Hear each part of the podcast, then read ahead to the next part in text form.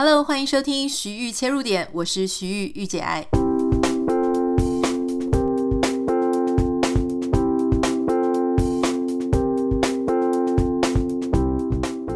Hello，大家的年假过得怎么样啊？我自己呢，也因为连假的关系，所以我有三天的休息，我觉得时间非常的长，很好。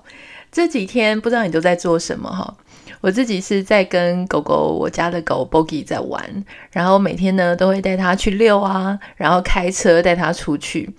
以前其实它很不敢坐车，它只要一坐在车子上面，它就会很紧张，然后就会咿咿哎哎的这样叫。可是后来发现，哎，再久了，其实它虽然是老狗了，已经九岁多了，可是你会发现说，哎，它还是会一直在学习新东西哦。包含像它现在已经不害怕坐车了，它一跳上车子上了，哎，它就很开心。所以我就想说，哎，因为美国很方便嘛，家里的门打开，开着车就出去，然后绕一圈，路上车子也不是很多，然后路又很大条，所以我就还蛮喜欢带他出去的。有时候会带他去湖边啊，然后去追鸭子；有时候是在家里的后面走一走，他也会看到一些野兔啊、蜥蜴之类的。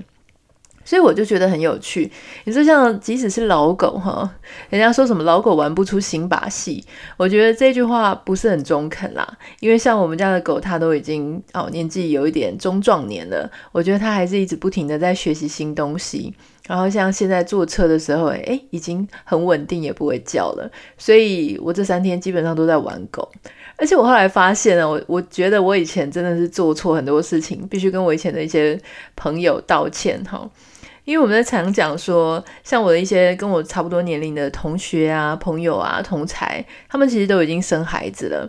那生孩子之后呢，我就会很不了解，说他们怎么那么喜欢帮小孩拍照片，然后一直狂发脸书。我心里就想说，嗯，我真的没有很想看这么多小孩的图片啊。但我一些朋友他们蛮好的，他们就会干脆帮自己的小孩建立粉丝团。如果你很想看他的小孩的照片，你就加入他的粉丝团。我觉得这个还不错哈。但是现在我就发现说，因为现在狗狗在我身边，然后呢，我就开始一直疯狂的。一直狂拍它，因为以前在台湾不太会一直拍，因为台湾大部分狗狗都待在家里嘛，那家里就是再怎么拍都差不多的样子。可是现在因为来到美国啊，家里很大，然后出去外面就是什么风景搭上狗都觉得好漂亮，我就一直疯狂的在拍它，然后一直上那个 Amazon 上面去帮他买一大堆的什么零食啦、领巾啊、衣服啊、床垫啊，各式各样的东西。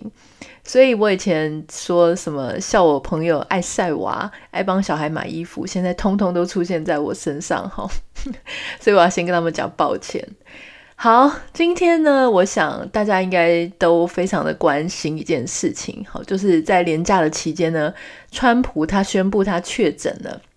而且非常有他的风格哈，第一时间就是在他的 Twitter 上面去宣布他跟他太太都确诊。然后这个新闻呢，呃，一出现之后，当然全球就傻眼了，就说是十月惊奇得意的一天哈。好，就是各种有戏谑的啦，有惊讶的啦。然后因为川普这个人，他自己的个人风格就非常明显嘛，那所以喜欢他的人喜欢他，不喜欢他的人超不喜欢他的。那我自己听到的时候，我也是很很 shock，然后我就会马上想到说，哇，大家现在选举前都要搞这招哈。就是你会觉得说，这招到底是真的还是假的啊？当然，那种怀疑论者啊，就会就是讲说，这个应该是为了选举演的戏啊，哦，可能根本没有中啊，然后各式各样的猜测都会有。那有些人就会说啊，他这一招呢会很有用哦，他就会可能会赢得选举。那有一些人就会说啊，这一招刚好让拜登赢得选举哈。呃，我自己是觉得蛮夸张的，可是我不觉得这件事情会是假的啦，因为他自己本身是一个很不喜欢用弱者的形象出现的人，那而且他又这么不爱戴口罩，所以这样子呢，撇开就是我们讲说，哦，他觉得他这一招会赢，那他如果真的是确诊的话，基本上他就是打他自己之前的脸嘛。我觉得他这么爱面子，然后，嗯。这一种王者个性，就是这种孔雀个性的人，我不觉得他会呃要让自己以这种状态出现在大家前面哈，所以我还反而觉得他可能是呃没有第一时间告诉大家。好，好，这个当然是每个人都有自己的猜测啦。那不过呃我要讲就是自从这个川普啊，他开始呃宣布他自己确诊之后，我有非常明确的发现。呃，美国很多地方，就是当然大家本来就已经在戴口罩，可是我有观察到这几天大家的口罩戴得特别紧。就是我之前去遛狗的时候啊，或是开车的时候，我没有觉得很多人说在遛狗在户外的时候还会戴哦，哈，可能就是一半一半哈，或是戴的六成，没有戴的四成。因为遛狗的时候大家通常都是在户外空间呢，然后。呃，基本上离得很遥远，所以并不会说一定要把口罩戴那么紧。那美国又因为都是独门独户比较多嘛，所以其实我们本来就不太容易遇到别人。可是今天特别有趣哦，今天是啊美国的十月四号，台湾可能十月五号了。那就是川普他宣布他确诊的后几天，我今天早上呢去从我们家这边开车开到 LA County，那差不多开车单程要一个小时，来回就两个小时。我去拿我之前呃参加这个美展的那个画，哈，因为我那个时候画拿去展，展完了之后呢，我人就离开美国。结果等我回到美国，我就没有马上去拿画。然后疫情就爆发了，所以我就一直没有拿到画。所以这一次呢，我就刚好跟对方联络上，我就说我可不可以去拿哈？他就挂在他的门门把那边，然后我自己开车开到他家去，从门把那边拿走。好，总之我在开到 LA County 的时候，我就发现，呃，在高速公路上当然没有时间观察别人，但是在路上平面的路上，我就发现，哎，跟我来来往往的车子或从旁边经过的车子。大家开着车子，居然还在戴口罩，而且你会想说，可能是 Uber 吧，Uber 才会因为载客人才要戴口罩。可是不止哦，因为有些人就是单人，哈，就是而且不可能每一台车都是 Uber 啊。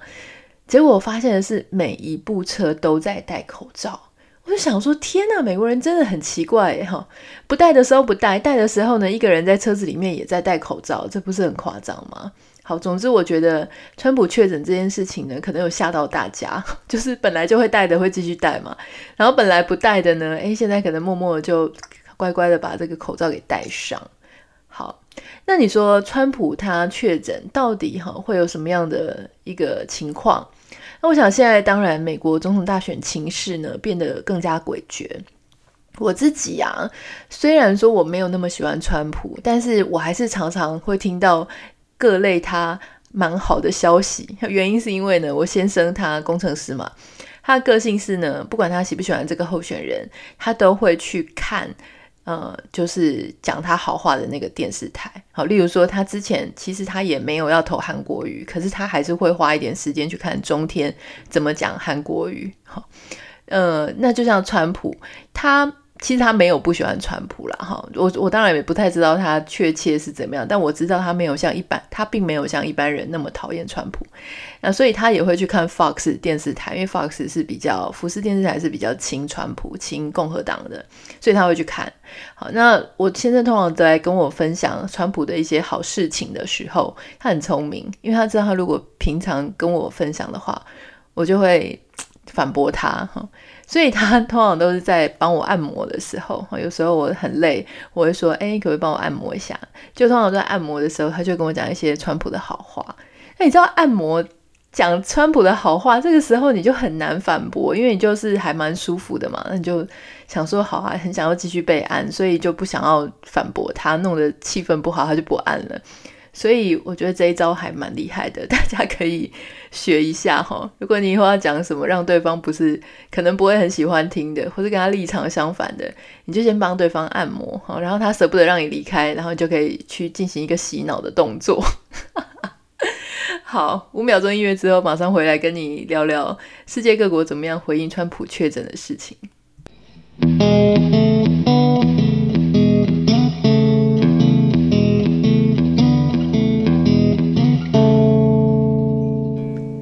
我觉得这一次川普他说他自己确诊，然后他在 Twitter 上面看，很多人第一时间就说他是不是 Twitter 账号被害了哈？怎么可能呢？那大家就会觉得最不可能哈，或是说大家可能想说不是他不可能确诊，因为他其实不不太喜欢戴口罩嘛，常常拍拍照。那大家就会觉得说，也许他是那种确诊的，也不会想告诉大家的哈。但总之呢，呃，当他说他确诊的时候，很多人就说，这是真的消息吗？还是假的消息？我觉得那个情况跟之前金正恩人家说，金正恩好像过世了一样，就是大家一时之间都不知道是真的还是假的。那你看世界各国的这个回应啊，当然是很有趣。网友跟官方是不一样的哈，网友的反应通常很直觉嘛。那像台湾，我知道那个时候他一宣布说他确诊的时候，台湾就一大堆哈，本来就不喜欢他的人就开始讲说啊什么报应啦哈，或者说什么你也有今天之类，就是在旁边嬉笑怒骂，还有讲什么得意的一天嘛之类的，然后又用他的呃肖像啊，或是用他讲过的话来做一些迷因梗图。好，那当这当然是网友，那中国大陆的网友就更夸张了。他们大概就是哈，因为他们现在跟美国有仇嘛，他们讲话就讲的超恶毒的，非常就是非常激烈的言辞。不过官方当然就不会像呃一般民间这种很直觉式的、很宿命式的。呃，语言官方通常你看，经过外交部啦，或是这些重要的政府官员、前政府官员，他们讲出来的话呢，一定是哦，一定是都是修饰过的啦。比方说像这个呃，这个拜登，好，就是他的这个。总统候选人的一个竞争对手，就讲说哦，希望他们川普夫妇可以早日康复哈。他的全文是讲说啊，Jill 就是我的太太，跟我向川普总统及第一夫人梅兰妮亚送上关心之意，愿他们早日康复。我们会继续为总统及其家人的健康和安全祈祷。奥巴马的贴文是跟这个蜜雪联名哈，当然也是说希望川普夫妇跟国内所有确诊的人都能够受到照顾并早日康复。中国的反应也特别有趣，其实呢，你会发现哦，相对于中国的网友哈这么激烈，然后就是拍手叫好，事实上你会发现中国官方这一次非常特别，非常低调以对哈。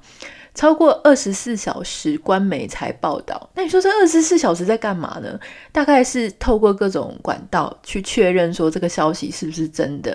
因为其实很多人也在想说这是真的假的 哦。到底是第一个是不是被网呃骇客入侵啊？那个贴文的真实性有待查证。第二个事情是啊，到底是真的假的？是真的生病吗？还是只是为了选举的一个策略？好，因为真的跟假的可能会影响到他们官媒，然后他们一些官方呃所做出来的回应啊。那当然在回应的时候，同时我相信政府的各单位哦都在做一些相应的处理嘛。那当然还会讲说，那如果他真的没有办法执行公务的时候，这个事情该怎么办？所以其实官方他要去发言发文的时候，它里面会有非常多呃这种一些需要思考的事情。那过了二十四小时呢，中国的官媒才报道说他们习近平致电慰问的消息了哈。那根据这个新闻媒体，他是说，我和我夫人彭丽媛哈，仅向您和您的夫人表示慰问，祝你们早日康复。好，那当然，我想这个就是连这个 连这个外交部发言人哈，中国的。华春莹就是那位炮火非常猛烈的女士，她也在推特上面讲说，很遗憾听到你们的这个美国总统和第一夫人新冠病毒检测是阳性，希望你们都能够康复好起来。甚至呢，这个应该最恨川普的那个谁啊？呃，世界卫生组织的那个谭德塞哈，他其实也都在客客气气的啦，希望大家早日完全康复。呃，世界各国像是法国的马克宏啊，日本首相菅义伟哈，或是北韩的中央通讯社，其实他们也都在就是有一些很类似的一些官方的正式回复，通常都还蛮暖心的啦。那台湾呢，基本上蔡英文总统。他也是哈，有这个呃祝福他们早日康复。中国国民党呢，也也是有就是祝福他们啊。比较特别的是，我们的这个国民党立委叶玉兰哦，大家在新闻上面应该已经有看到他了哈。他写了一个一则贴文，他说很遗憾哈，知道这个川普跟第一夫人确诊，但请记得台湾能够帮忙，呃，只需要搭空军一号飞往台北，我们就会把一切照顾打理好。哦，然后他还特别提到说，中国病毒不会在台湾不会存活，所以呢，川普夫人来台湾检验结果会是阴性。哈，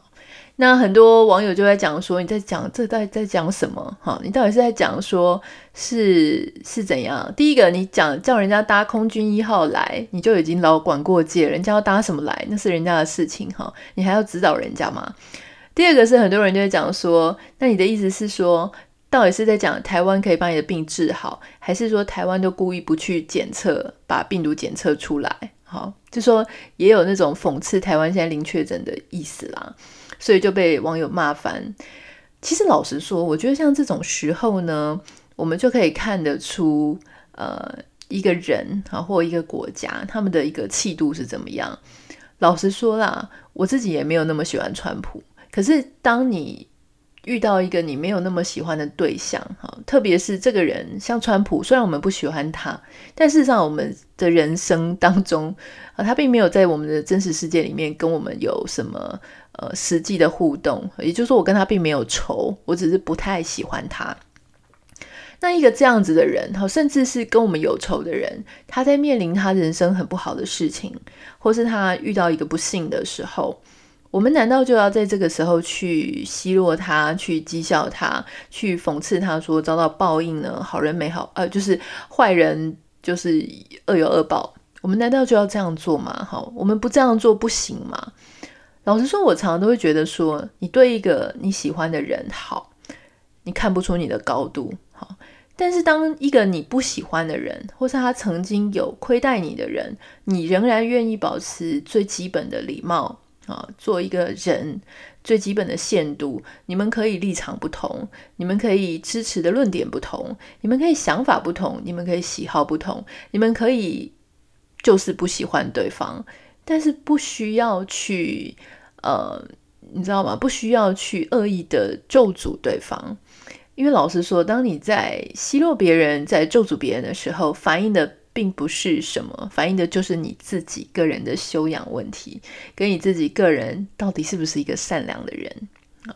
所以我觉得很多时候啊，呃，像我就叶玉兰这次就不是很聪明，他后来当然也道歉，说他自己在蹭呃川普的热度啊。当然，我们大家难道看不出来你在蹭热度吗？哈，但是我想，今天我们有一些人类最基本的一个道德的底线是不能去。去跨越的，当然我也知道很多网红在川普确诊之后呢，哇，就开始大书特书说几种可能的原因啊，哈，这个是可能是真的，可能是假的，又怎么样又怎么样？我觉得那都大可不必啦，哈。其实当遇到说别人是重病啊，或是发生一个不幸的时候，我们其实最主要就是祝福就好了，因为。我相信没有任何一个人想要拿自己的身体开玩笑。那当然，你可能会觉得说我很天真，其实我不是天真啦。我们当然也是一半会觉得想说会不会是啊、不是真的哈。可是我想那些东西都不重要，就是。最好我们希望所有的人都健健康康。一个社会它永远都不可能只有一种论点，所以跟你不一样的论点，它也需要有人去支持哈。那你说川普他是完全的不好吗？其实也不是。他虽然这个人的样子有一点狂妄，有点嚣张，讲话很没有分寸，好甚至是稍微你知道，就是人家说的很很自大狂、自恋狂，是有那样子的一些味道。可是并不能。完全否定他所有的政策，比方说，假设十个政策、一百个政策，难道他全部都是不好的吗？也不是哈。所以，我想有些事情就是要公平而论。当然有很多人在揪着说哦，他什么墨西哥要筑墙啊，听起来很荒谬。但是当你在南加州住过，你就会发现说，其实墨西哥的非法移民真的非常严重。那有非常多的非法移民来到美国翻越，来到美国之后呢，他第一个当然就是会占用掉美国很多的这个官方资源，也就是有缴税的人，他要去养一大堆没有缴税的人哈。那这个事情，它确实是应该要去被管理的、被掌控的。那嗯，我想很多时候呢，媒体都会去放大一些哦，就是看起来很夸张、很戏剧化，然后找到一个女巫来猎巫的那种事件，却反而去忽略到很多啊别人他为什么要这样做，他背后所持的一些理由。好，那今天呢，嗯，好，我们要来谈一下说，川普确诊之后的民调。真的可以凸显媒体一些啊，很荒谬的事情哈。那就有人讲说，哦，这个先讲这个 Forbes，好，Forbes 他报道跟路透民调是一样的哈，在十月二号到十月三号的时候呢，他们发现川普宣布自己确诊之后，拜登的民调大幅领先十个百分点哈，来到百分之五十一，那川普是百分之四十一。这样子的差距是两个人在最近一个月来最大的民调差距。换句话说呢，就是他们的立论是说，川普确诊之后，哇，大家都愿意去支持拜登了。那另外呢，是美国智库民主研究所公布最新的民调，他是说，虽然川普确诊了新冠肺炎，可是，在民调上却反而超过民主党总统候选人拜登。好。那这个机构呢，他曾经成功预测英国脱呃英国脱欧和二零一六年川普当选美国总统啊，所以呢，呃，我觉得这个也还蛮有趣的啦。光是媒体上面啊，然后都是同期做的民调，就有这么天差地远的一个差距哈。呃，在六大关键摇摆州呢，这个美国智库民主研究所公布的民调当中，他就发现，包含佛罗里达州、爱荷华州、密西根州、明尼苏达州、宾州，还有威斯康星州，都拿下了百分之四十七哈，呃的支持度，赢过拜登的百分之四十三。所以呢，这一项民调他就会想说，哦，在川普确诊之后呢，其实他确实这个赢面更大了。好，我想民调不同的结果也不一定是媒体刻意操纵啦。但老实说，因为我以前在媒体待过，然后研究所的时候呢，也请曾经在这个选研中心啊，就是呃台湾的一个选举研究中心里面呢上过课跟做过研究。我自己认为呢，第一个，好，媒体它本身就是有立场的，所以呢，假设今天，比方说大家都知道嘛，中天跟 TVBS 他们比较偏蓝。所以很可能呢，他们的民调通常你就会发现说，他们对于蓝营的他们支持的阵营好的这个民调都会比较倾向去支持，他们可能会比较高一点。原因很很多，第一个可能是因为手上的名单本身就是有偏颇的，第二个是哈，因为台湾大概都是用电话访问嘛，所以电话访问的时候呢，人家一听到你是呃。中天、TVBS 或是比较泛蓝的一个阵营的所代表的一个民意机构，他很可能就会顺着你的话讲，他不一定是讲真的。好，那当然就是各式各样的可能性，还有研究方法，特别是比方说像台湾就是很迷信，就一定要用这个呃电话簿、电话簿的这个选举拜票啊、选举抽样调查法。那这个选举抽样调查法呢，又要室内电话，然后又要刊登在这个电话号码簿上。那你想，现在全台湾年轻人哪有这种什么电话号码簿嘛？所以之前就有人在那边讲说，这种抽样方法，哈，这种民调方法其实是非常落后的。现在第一个大家都用手机，然后大家都用网络电话，根本没有人在。什么黄页啊，那个电话号码簿上面在登电话了。自己会在家里面守着电话的，都是家里的老人家嘛。所以你光是那种族群的抽样啊，年龄层的抽样啊，职业的抽样，你基本上也就没有办法在抽样母体上面达到、呃、比较公平、比较完整的一个这这个样本数哈。所以我想，好吧，这个美国的大选呢，基本上到目前为止，我个人认为呢，还很有得拼啦。那在节目最后之前，我还想跟大家分享一个事情，就是除了这些什么选举上的策略啦，哈，我认为我自己偷偷预估，虽然我不太确定我中会不会讲中哈，但是这跟我个人期待也没有关系。但是我认为这次川普的赢面还是很大了，主要的原因是因为呢，我认为拜登他并不是一个非常呃强劲的对手。哈第一个，他们两个年纪都很大，然后拜登年纪比他更大。他对于一个以这种呃新创啊，然后需要更加有活力，然后在这个全球的一些困顿泥沼当中，他需要提出更新、更远、更有希望的 vision 的一个国家来讲，嗯，我不觉得拜登他有在这一次的选举上面给人家这种感觉。哈，第二点呢是。大家就有发现，跟川普比较起来，他个人的魅力显然非常的薄弱。我觉得这是一个很有趣的事情哦。大家都发现说，像除了在美国总统之外，台湾也是啊。台湾其实哎，屡屡出现好几次政治明星。从以前陈水扁的时候，哈，大家就会发现这种突然之间闪耀出来的明星。当年是陈水扁，后来是马英九，然后呢就有这个柯文哲。哦，这这些人呢？哦，当然柯文哲之后就是韩国瑜嘛。我想这应该是台湾非常经典的四大政治明星，简直是这个超级明星。那这些超级明星呢，他不一定要有呃很丰富的从政背景，可他一定是在一时之间可以变成一股风潮，然后变成哦大家会愿意追随他领袖中的领袖。那你说美国有没有？有啊，之前克林顿的时候其实也不错。后来最重要的、最关键的那个就是奥巴马哈，奥巴马他本人基本上就是个明星的存在。那你说政治人物的这个明星特质对他来说重不重要？当然重要啊，因为有很多你看他说什么摇摆州，那还有一些中间选民，中间选民呢？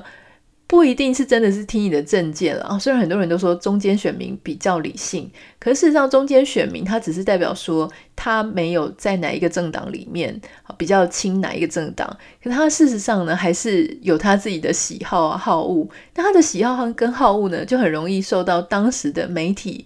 哦，他喜不喜欢这个候选人，然后这个外界舆论网络上怎么样去形塑这个人的形象到底好不好？那你不可否认，有些人他就是很有魅力，好，不只是政治上啊。你看有一些演电影的，他只要出来，他就是魅力爆表。梁朝伟话有很多吗？不多。萧敬腾话有很多吗？不多。他们站上舞台，你就会觉得哇，他就是明星啊。那这个事情是很现实的，这个基本上是与生俱来的。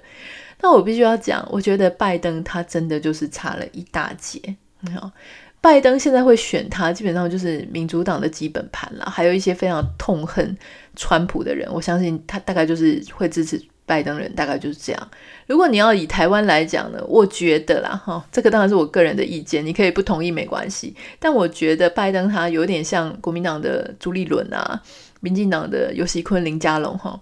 不是不好，好，他们老实说你他好不好，你也不太知道，因为平常不会注意他们。可是呢，他就是比较没有那种哦，会让人家说哦，为他疯狂，然后为他痴迷，为他要从很远的地方赶回来，一定要投他一票。大家要记得，不管你喜不喜欢韩国瑜，居然就是有他的韩粉愿意就是花一百万，好花非常多的钱就给他义卖啊，为他募捐，然后相信他，一直追随他，这件事情是非常不容易的。那其实这也让我一直在想说，到底怎么样去让自己拥有一个明星般的魅力哈？虽然我觉得这件事情还是与生俱来啦，但是我想有几个小小的步步骤或小小的一些诀窍，我想跟大家分享哈。我自己也不是那种 super star 的人，呃，之前我记得我曾经有跟伟忠哥哈，就是有私下聊天过，他跟我说呢，他其实一眼就可以看出一个人他是不是。有可能变成一个明星。他那个时候看着我的时候，他就说：“嗯，你是有一些明星的特质哈，但是当然也不是那种所谓的大明星的样子。”那我我自己去揣摩哈，去去临摹。我觉得大明星基本上第一个，他要非常活在他自己的世界里哈，然后他要非常的相信他自己讲的，跟他自己，你知道吧？宗教领袖哈，特别是那种。呃，奇奇怪怪的宗教领袖，那个一定是要有明星特质的。如果他没有明星特质的话，他是没有办法让这么多信众追随他的理论哈。那这些人是怎么样呢？他一定要非常相信他自己所说的话，也不能有自我质疑的哈。所以你看，虽然我们都觉得川普讲话很奇怪啊，他有时候讲话前言不对后语，然后讲出一些很奇怪的偏颇的话语，可是呢，他不，你不觉得他就讲得非常振振有词吗？哈，所以你不能 humble，你当然像奥巴马，他看起来很谦卑，但其实他是非常有自信的。然后呢，你要有一个更高远的目标，就说你现在在做的事情，你在讲的话，不是只是为了现在，而是要有一个呃更远的一个呃看到更远的世界，更好更远的未来，要带大家去某一个很特定的方向。好，我觉得那个是你要散发出来的一个气质。给别人一个梦想，给别人一个视野，让别人一起跟着你做梦。哈第三点呢，是你在视觉的形象上面，你要非常的注重哈。一开始呢，大家都很难去识别一个新的人，所以当他识别你的时候呢，诶，你最好是有一阵子是要有一个固定的形象。例如说像 Steve Jobs，他永远都在穿他的黑衣服出现。那当你看到这个奥巴马的时候，你会发现，诶。你形象当印象当中，他就是永远都穿他那个白衬衫，然后还或是外面加一件衬衫，呃，西装，他就是那一副模样。好，不然呢，他平常的时候也一定就是一个 polo 衫。所以，其实当你想象这些明星的时候，你基本上都能够去想到他身上的视觉、身上的衣服、他的发型，基本上会固定在那里。好，所以你要有一个非常呃特殊、特定的形象。第四点呢，就是你至少要代表某一种非常特定的族群。好，我们有时候会讲说，诶，这些人他们找不到他自己的呃魅力点，其实是因为他的族群根本也就没有定位清楚。比方说，我刚刚讲的，就是说什么国民党的这个朱立伦啊，民进党的尤锡坤、林佳龙啊，你有觉得他特别代表哪一个族群吗？没有，对吧？呃，也许朱立伦多多少少有一点，但他代表的感觉是那种嗯，国民党的知识蓝。可是知识蓝他又没有感觉说是知识蓝的领袖的感觉。好，所以你就会觉得说，嗯，这些人不知道在代代表什么。可是你要不要记得那个时候陈水扁出来的时候，他代表的就是贫困的台湾子弟。好，就是能够出头的努力的台湾人。韩国瑜那时候出来的时候呢，也是说他是属于庶民的一群，哈，就是打拼的一群。那当然他背景还有军公教，哈，所以你会觉得说，哎，很快的就掌握出他到底是在代表哪一群人，所以。我想，如果你今天要成为一个领袖，哈，不管你是政治领袖或是某一个地方的领袖，你都非常的一定要定位清楚你自己到底身上代表的是什么样的符号，好，是哪一群人。这个就是我今天想要跟大家分享的哈，就是说我从这个美国总统大选啊，稍微跟大家闲聊一下，啊，到后面我总共我其实自己有归纳两个重点啦。第一个重点就是我们能不能够。呃，对待我们的敌人，对待我们没有那么喜欢的人，仍然是保持一个善良的心。第二个是跟大家分享说，诶，政治明星、政治领袖，好，他教会我们的，我们要怎么样在我们的生活场域、生活领域当中，也能够成为一个呃 superstar。好，希望你会喜欢今天的分享。嗯，今天呢，就稍微多跟大家分享一些美国总统的这些选举的事情。我不知道你有没有兴趣，我希望你会有。那明天的话呢，我们再跟大家分享一些其他有趣的呃内容。好，那我们就下次见喽！不要忘记要帮我的频道，就是要按订阅。然后如果有任何收听的心得、你的想法，哈，也许有跟我一样的有共鸣的，都欢迎你可以写私讯给我。我的 Instagram 账号是 Anita 点 Writer A N I T A 点 W R I T E R。如果你想要追一下我的狗狗可爱的 Bogi 柴犬，那它现在也已经有 Instagram 账号了，大家可以也加入它的 Instagram 是 Bogi 啊、然后底线 Dog 叫 B O G I I 好，底线 D O G 好，Bogie 底线 Dog。他现在已经有五百多个追踪者了，所以 欢迎你可以呃 follow 他一下。那当然非常重要的事情是，大家不要忘记哦，过一个连假，请大家继续记得帮我们按五颗星，在 Apple Podcast 上面帮我们留言啊、我都会非常感谢你。然后因为你的留言、你的爱心，可以让我们的节目更有机会被需要他的人可以听到，然后可以陪伴他们。我常常会收到大家跟我讲说，诶，我的节目啊，帮助他能够在某一件事情改变了一个想法啊，甚至很多人就会一直往前继续听，我就觉得非常感动哈，因为我相信你一定是非常的喜欢这个节目，或是觉得我的节目能够陪伴你一些，嗯，日常也许是悲伤的，也许是无聊的，也许是不知道该做什么的一些日子、一些时间，我都非常荣幸啊，觉得很开心自己可以陪伴你。那我们就下次见喽，拜拜。